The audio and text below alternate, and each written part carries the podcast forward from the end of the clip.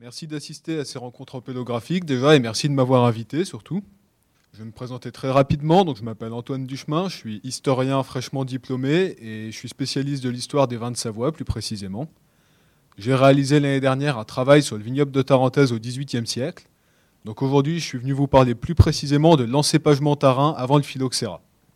Donc le vignoble de Tarentaise, aujourd'hui, je pense que pour beaucoup, vous le connaissez un tout petit peu. Il ne reste pas grand-chose. Donc il y a les vignes de Sevin qui, là, pour le coup, je pense que vous les connaissez assez bien.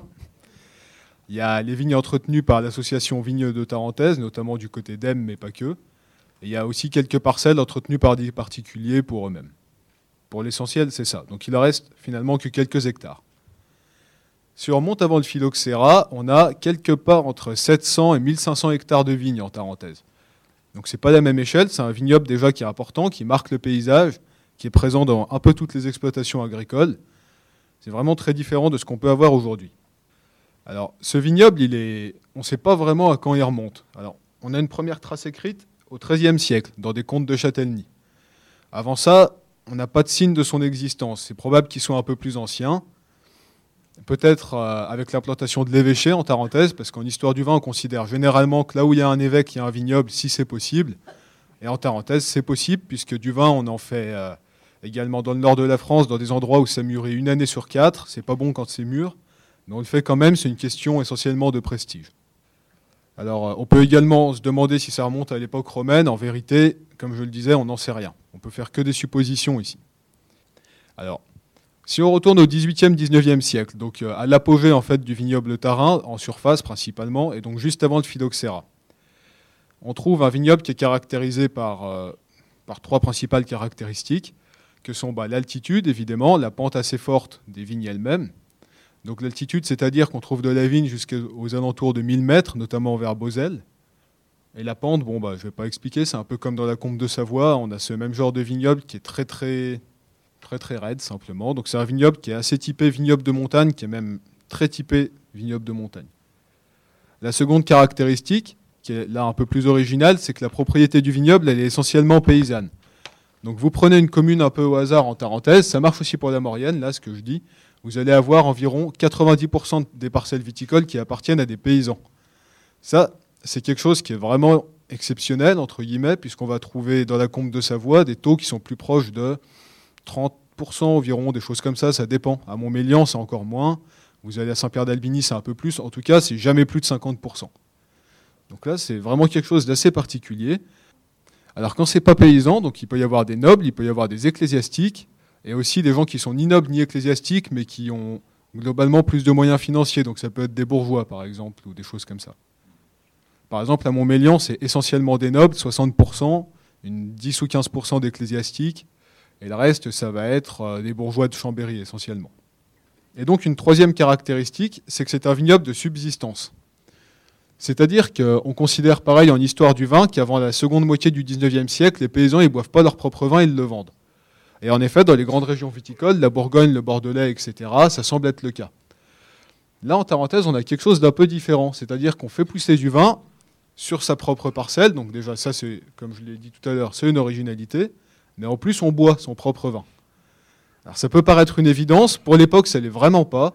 Et ça fait un peu l'originalité du vignoble tarin et d'autres vignobles des Hautes-Vallées alpines. Que ce soit le Valais, que ce soit la Maurienne, on peut étendre ça aux Hautes-Alpes, à pas mal d'autres endroits, à vrai dire ce vignoble il va connaître un déclin à partir notamment du 19e siècle, avec d'abord les maladies cryptogamiques. Ensuite, il va y avoir le chemin de fer qui va mettre en concurrence les vins avec des vins du Midi, peu chers, plus alcoolisés. Le phylloxéra, bien entendu, qui va détruire le vignoble, qui va ensuite être reconstitué, si ma mémoire est bonne, en alicante boucher, en gamay, en plein de sortes d'hybrides de tout genre.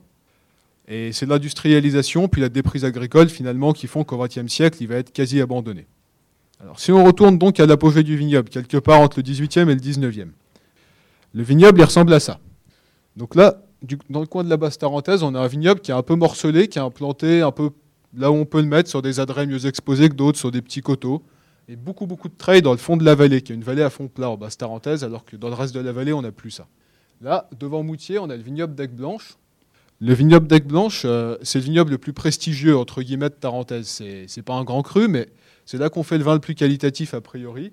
C'est là que l'archevêché de Moutier a la plupart de ses vignes. Je reviendrai plus précisément là-dessus.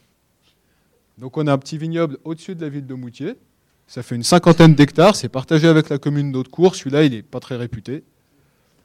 Là, on a un vignoble dans l'entrée de la vallée des Bellevilles. Aujourd'hui, donc là où il y a Val Thorens.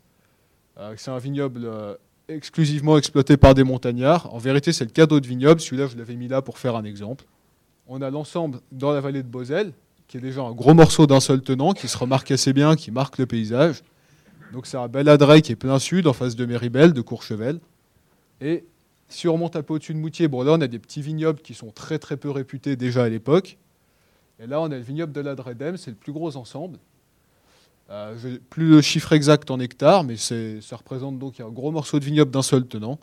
Et là, la vigne, elle y atteint environ 900 mètres. Elle s'arrête à quelques kilomètres de Bourg-Saint-Maurice seulement.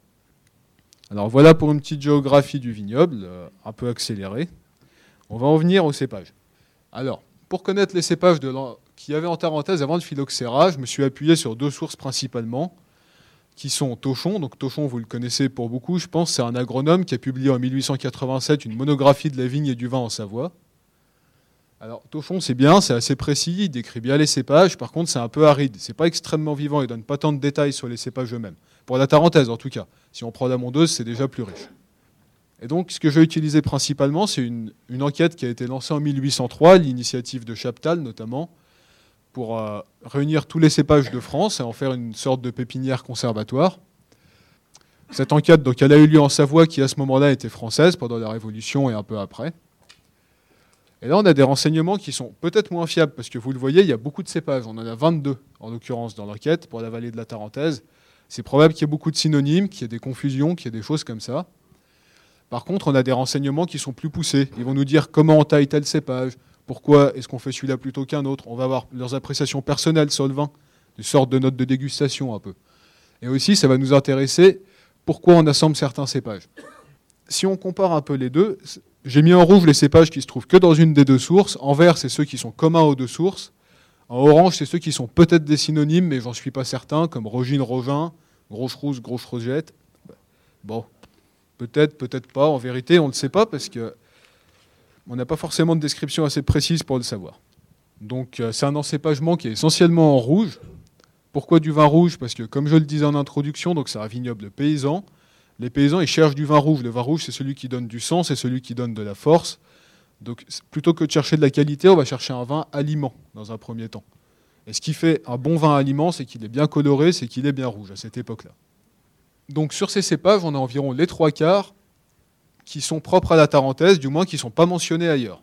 Est-ce que c'est vraiment des cépages autochtones? C'est dur de le dire parce qu'il y en a beaucoup qui ont disparu en fait avec le phylloxéra ou en tout cas dont on n'a pas retrouvé la trace. Ce qui est sûr, c'est que quand ils font cette enquête à cette époque-là, eux estiment que les trois quarts de leurs cépages, on ne les retrouve pas ailleurs. Donc on va présenter les principaux. je vous ai mis une image du hibou noir parce que le hibou noir, c'est le seul dont j'ai trouvé une image. Il y a aussi la douce noire si on veut être exact, mais bon, la douce noire, vous la connaissez un peu mieux. Donc le hibou noir, en Tarentaise, il s'appelle l'Hivernais. On le retrouve aussi en Maurienne sous le nom de Podafray, donc dans le Val de Suse, on en parlait tout à l'heure sous le nom d'Havana. Peut-être même ailleurs sous d'autres noms, et dans tout le reste de la Savoie propre où il est cultivé en treille. En Tarentaise, il n'est pas cultivé en treille, il est cultivé en vigne basse, donc c'est une particularité déjà. Et c'est un peu leur cépage star, c'est-à-dire Tochon dit que l'Hivernais, c'est celui qui fait le gros du vignoble. C'est le cépage qui est un peu qualitatif également. On dit de son vin que c'est un vin délicat, parfumé, il est en plus de ça très productif. On dit 60 hectolitres à l'hectare dans l'enquête de 1803. Est-ce que c'est exagéré? C'est possible parce qu'à l'époque, on est plus entre 15 et 20 hectolitres de moyenne normalement. Sa maturité, elle est troisième, quatrième époque. C'est le plus tardif des cépages de Tarentaise. Donc voilà, ça c'est vraiment le cépage principal. Ensuite, on a la gouche noire. Je me suis demandé si c'était la gueuche noire. A priori, ce n'est pas le cas. Du moins, dans le dictionnaire empédographique Pierre Gallet, il ne fait pas de rapprochement ça serait plutôt donc un autre cépage qu'on appelle le gui noir, gui rouge, mais là encore qui sera un cépage autochtone de Tarentaise. Euh, qu'est-ce qu'on peut en dire? C'est un cépage qui est rustique, qui est vigoureux, qui est productif, mais qui est assez inconstant, et son vin il est décrit comme étant dur ou de conserve, c'est-à-dire qu'il se garde bien. Bon, c'est pas uniquement un compliment, mais c'est quand même une aptitude qui peut être recherchée à cette époque-là. Donc on va voir l'ocanette. L'ocanette, dans la documentation, il l'appelle souvent la douce noire. Donc au début, je me suis un peu trompé. En fait, c'est un, c'est un faux ami, c'est un synonyme. L'ocanette, donc on voit, j'ai mis ses autres noms encore, grosse douce noire, douce noire grise. C'est un autre cépage qui est très implanté en Tarentaise, qui est un cépage assez productif, il nous donne 30 hectolitres hectares. sa maturité est en première, deuxième époque. Il donne un vin qui est doux, qui est coloré, par contre qui ne se garde pas du tout. Donc on a le plan noir, la douce noire, je vais la présenter un peu plus rapidement. Euh, donc c'est un cépage dont la maturité en première époque tardive. Je donne les époques de maturité, il y a une raison, on va revenir dessus assez vite après. Euh, il donne un vin qui est assez léger, mais qui est également décru comme assez dur en Tarentaise, donc assez peu qualitatif. On a la rogine. La rogine, elle se trouve surtout vers Bosel.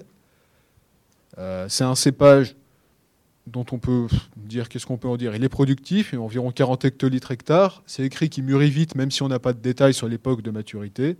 Il donne un vin qui est pareil, qui est fort, qui se garde bien. Là, c'est même précisé qu'il a un goût acerbe.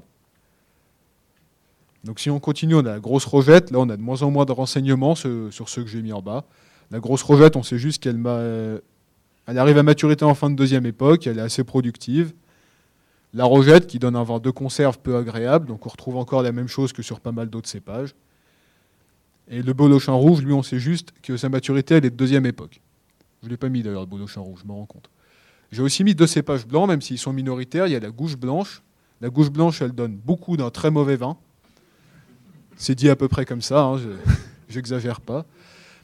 Et le muscat blanc, alors euh, Maurice Messier, il en fait un cousin du muscat blanc de Frontignan. Je ne sais pas si c'est le cas, parce qu'en fait, tout ce qu'on sait dessus, c'est que c'est le cépage blanc le plus productif qu'ils ont et il mûrit jamais. Donc ça peut encore une fois donner une idée du vin blanc qu'on produisait dans l'endroit. Alors là, de ce que je vous montre, on a une image un peu caricaturale d'un vignoble euh, un peu archaïque. On n'aurait que des cépages productifs, assemblés n'importe comment. Il n'y a rien qui mûrit en même temps, c'est pas qualitatif. Bon, en vrai, c'est un peu plus subtil que ça quand même. Donc la plupart des cépages, on l'a vu, c'est première, deuxième époque. Alors comment ça se fait qu'on ait du hibou noir de troisième, quatrième époque, qu'on le vendange avec le reste, parce que c'est complanté, tout ça, et qui donne quand même un vin qu'on dit délicat et parfumé? Il y a quelque chose là d'assez euh, paradoxal. En fait, il y a deux explications à ça. Alors, il y a l'explication qui est donnée dans l'enquête de 1803. Elle vaut ce qu'elle vaut. On nous explique qu'il est très très sensible au coulé. La fleur, elle coule très souvent. Et donc, apparemment, ça, ça fait qu'il reste beaucoup moins de raisins sur la grappe et que ces raisins, ils mûrissent plus vite. Ça, c'est une première explication. Pourquoi pas? Il y en a une seconde, c'est Tochon qui la donne. Il explique que le hibou noir, en Tarentaise, il est taillé plus court qu'ailleurs. Et c'est pareil, c'est un peu dans cet objectif de le faire mûrir plus vite. Donc est-ce qu'il a la maturité parfaite quand on le récolte? Je ne sais pas, on ne peut pas vraiment le savoir. En tout cas, il a sans doute une maturité au moins correcte, puisqu'il donne un vin qui est plutôt apprécié. Pour les autres cépages, pour ceux dont on a l'information, il y a quelque chose d'un peu similaire. Les cépages précoces, on les taille plus longs, les cépages plus tardifs, on les taille plus courts. Visiblement, il y a un objectif d'avoir une sorte de régularité dans la maturité des cépages. Donc non seulement on a ça, et il y a aussi une recherche de complémentarité qui peut surprendre un peu plus, notamment dans le bassin d'Aigues Blanches. Alors là, c'est pareil, c'est dans l'enquête de 1803 qu'on nous détaille ça.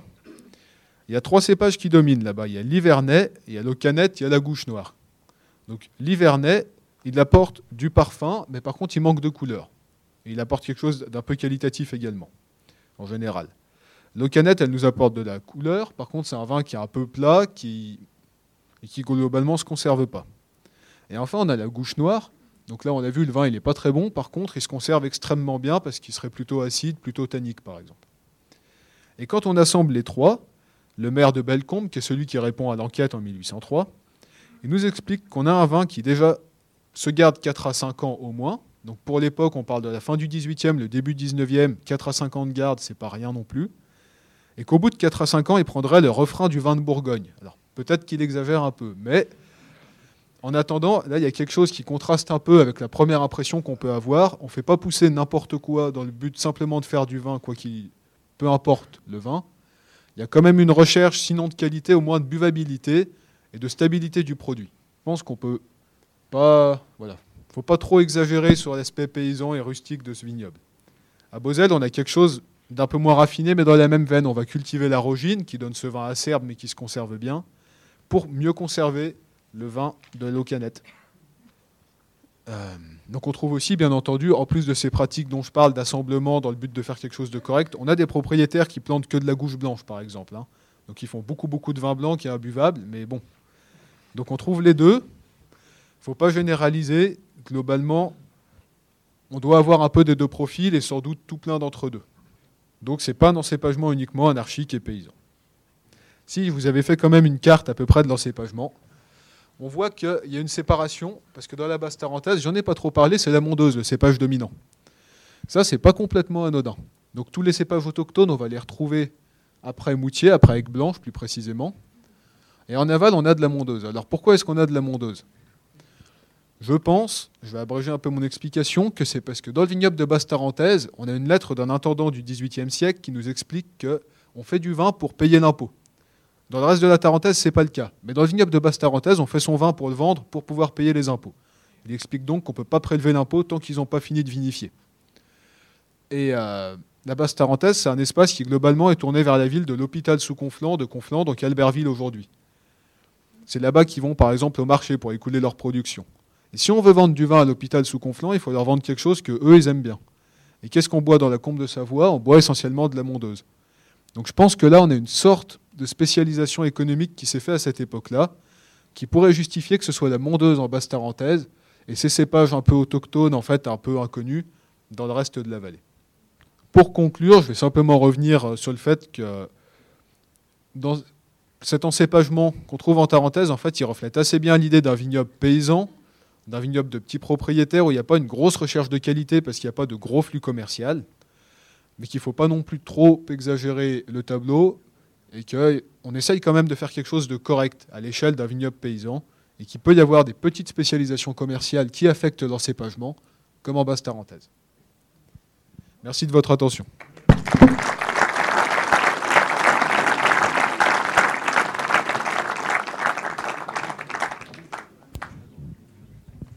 Merci Antoine.